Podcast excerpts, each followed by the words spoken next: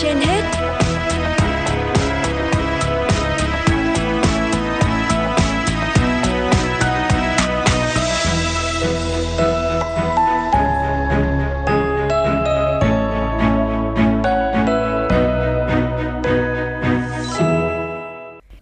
Quang Minh và Thanh Hiền, xin chào quý thính giả đang nghe chương trình Sức khỏe trên hết của Đài Phát thanh và Truyền hình Hà Nội. Thưa quý vị và các bạn, kháng kháng sinh là một trong những mối đe dọa lớn với sức khỏe cộng đồng trên toàn thế giới. Tình trạng kháng kháng sinh xảy ra khi vi khuẩn có khả năng chống lại những loại thuốc được đặc chế để tiêu diệt loại vi khuẩn này do tình trạng lạm dụng thuốc. Bệnh nhân quá lạm dụng thuốc kháng sinh mà không có sự kê đơn của các bác sĩ. Thực tế này đang diễn ra ở nhiều nơi trên thế giới và Việt Nam cũng không ngoại lệ. Từ nhiều năm nay, Tổ chức Y tế Thế giới xếp Việt Nam vào nhóm các nước có tỷ lệ kháng kháng sinh cao nhất trên thế giới. Mối lo ngại kháng sinh ngày càng trầm trọng sau đại dịch COVID-19 với rất nhiều thách thức đặt ra.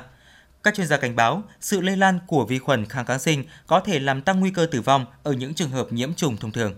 COVID-19 là bệnh do virus gây ra, nhưng rất nhiều bệnh nhân ở thể trung bình và thể nặng đã bị nhiễm khuẩn, thậm chí là bội nhiễm, khiến các bác sĩ phải sử dụng kháng sinh, thậm chí phải phối hợp nhiều loại kháng sinh. Đáng ngại nhất là có những bệnh nhân đã phải sử dụng vũ khí cuối cùng, chính là kháng sinh thế hệ mới. Các chuyên gia đều đưa ra mối lo ngại về nguy cơ kháng kháng sinh ngày càng trầm trọng ở nước ta sau đại dịch COVID-19.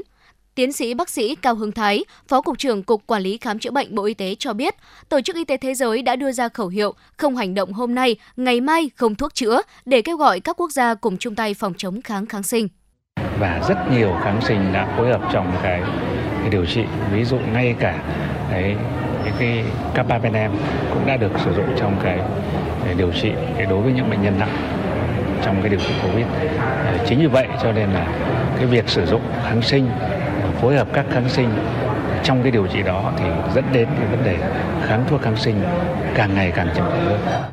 Một nghiên cứu của Bệnh viện Bệnh nhiệt đới Trung ương về tình trạng sử dụng kháng sinh trên 4.500 bệnh nhân tại khoa hồi sức tích cực trên 16 bệnh viện cho thấy 27% trong số này có nhiễm trùng bệnh viện, phần lớn liên quan đến viêm phổi. Đa số các bệnh nhân phải sử dụng từ hai loại kháng sinh trở lên. Nghiên cứu cũng chỉ ra rằng gần 30% chủng vi khuẩn được phân lập và cập nhật vào dữ liệu kháng kháng sinh. Bệnh nhân mắc COVID-19 bị bội nhiễm có tỷ lệ nguy kịch là 74%, tỷ lệ tử vong là 33,7%, trong khi tỷ lệ này ở bệnh nhân thông thường chỉ là 6%. Bác sĩ Nguyễn Trung Cấp, Phó Giám đốc Bệnh viện Bệnh nhiệt đới Trung ương, nói và do cái tình trạng kháng thuốc nó gia tăng ở rất là nhiều bệnh nhân như vậy cho nên bắt buộc phải và cái thể trạng bệnh nhân rất là suy yếu cho nên bắt buộc chúng tôi phải sử dụng thậm chí đến những vũ khí cuối cùng để uh, về mặt kháng sinh để mà điều trị cho những bệnh nhân đó. Những cái kháng sinh uh, trong nhóm dự trữ như là nitazolit các kháng sinh thế hệ mới vừa mới ra uh, avibactam uh, vân vân đấy hoặc là những cái kháng sinh mà à, để sử dụng cho những cái căn nguyên đặc biệt như là colistin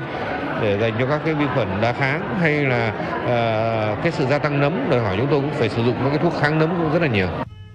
Nếu trong lĩnh vực y học dự phòng có cuộc chạy đua của các nhà khoa học về lĩnh vực vaccine với sự xuất hiện và biến đổi không ngừng của các loại vi khuẩn virus, thì trong lĩnh vực điều trị cuộc chạy đua giữa vi khuẩn kháng thuốc và các loại kháng sinh, các bác sĩ và các nhà khoa học lo ngại về một xu hướng đáng báo động, những căn bệnh cũ có thể quay lại và nguy hiểm hơn, trong khi những loại thuốc kháng sinh từng dùng để tiêu diệt những căn bệnh này lại ít tác dụng, thậm chí là không có tác dụng. Những căn bệnh đang bên bờ tuyệt chủng có thể bùng phát trở lại dưới dạng kháng lại hầu hết các loại thuốc kháng sinh. Nguyên nhân là do mọi người đã uống uống quá nhiều kháng sinh và cơ thể của họ ngừng phản ứng với thuốc hoặc họ không uống hết liều nên bệnh sẽ kéo dài và những vi khuẩn đó đã thích nghi với thuốc. Tiến sĩ Phạm Đức Phúc, Viện trưởng Viện Sức khỏe Môi trường và Phát triển Bền vững nói.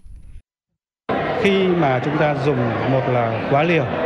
hoặc là phối hợp nhiều loại kháng sinh cùng một lúc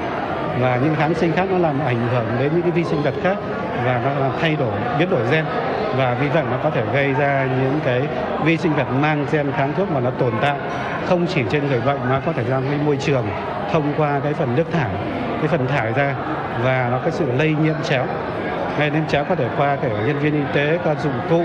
qua cái thói quen về sinh hoạt của người bệnh và người nhà bệnh nhân đến chăm sóc. Thực tế hiện nay, nhiều người uống kháng sinh khi cảm lạnh hay bị những bệnh không phải dùng đến kháng sinh, nhiều hiệu thuốc bán kháng sinh mà không cần đơn của bác sĩ nên việc lạm dụng kháng sinh ngày càng nhiều. Tình trạng kháng thuốc kháng sinh đang ngày càng gia tăng, thậm chí là với tốc độ nhanh hơn chúng ta dự báo. Theo Đại học Oxford, kháng thuốc kháng sinh sẽ là nguyên nhân khiến 1,5 triệu người tử vong mỗi năm. Dự báo đến năm 2050, mỗi năm sẽ có tới 10 triệu người tử vong mà nguyên nhân có thể là do thuốc kháng sinh không còn ngăn ngừa hiệu quả các bệnh thông thường. Các bác sĩ cảnh báo nếu không có những hành động kịp thời, sẽ ngày càng có nhiều bệnh nhân phải nằm viện, thậm chí tử vong vì không loại thuốc nào có thể cứu chữa.